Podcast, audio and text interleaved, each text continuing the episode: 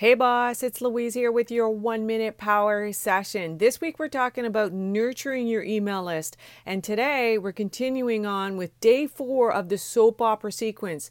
The fourth email should be the hidden benefit. How your discovery has made an impact in other areas that you didn't even consider.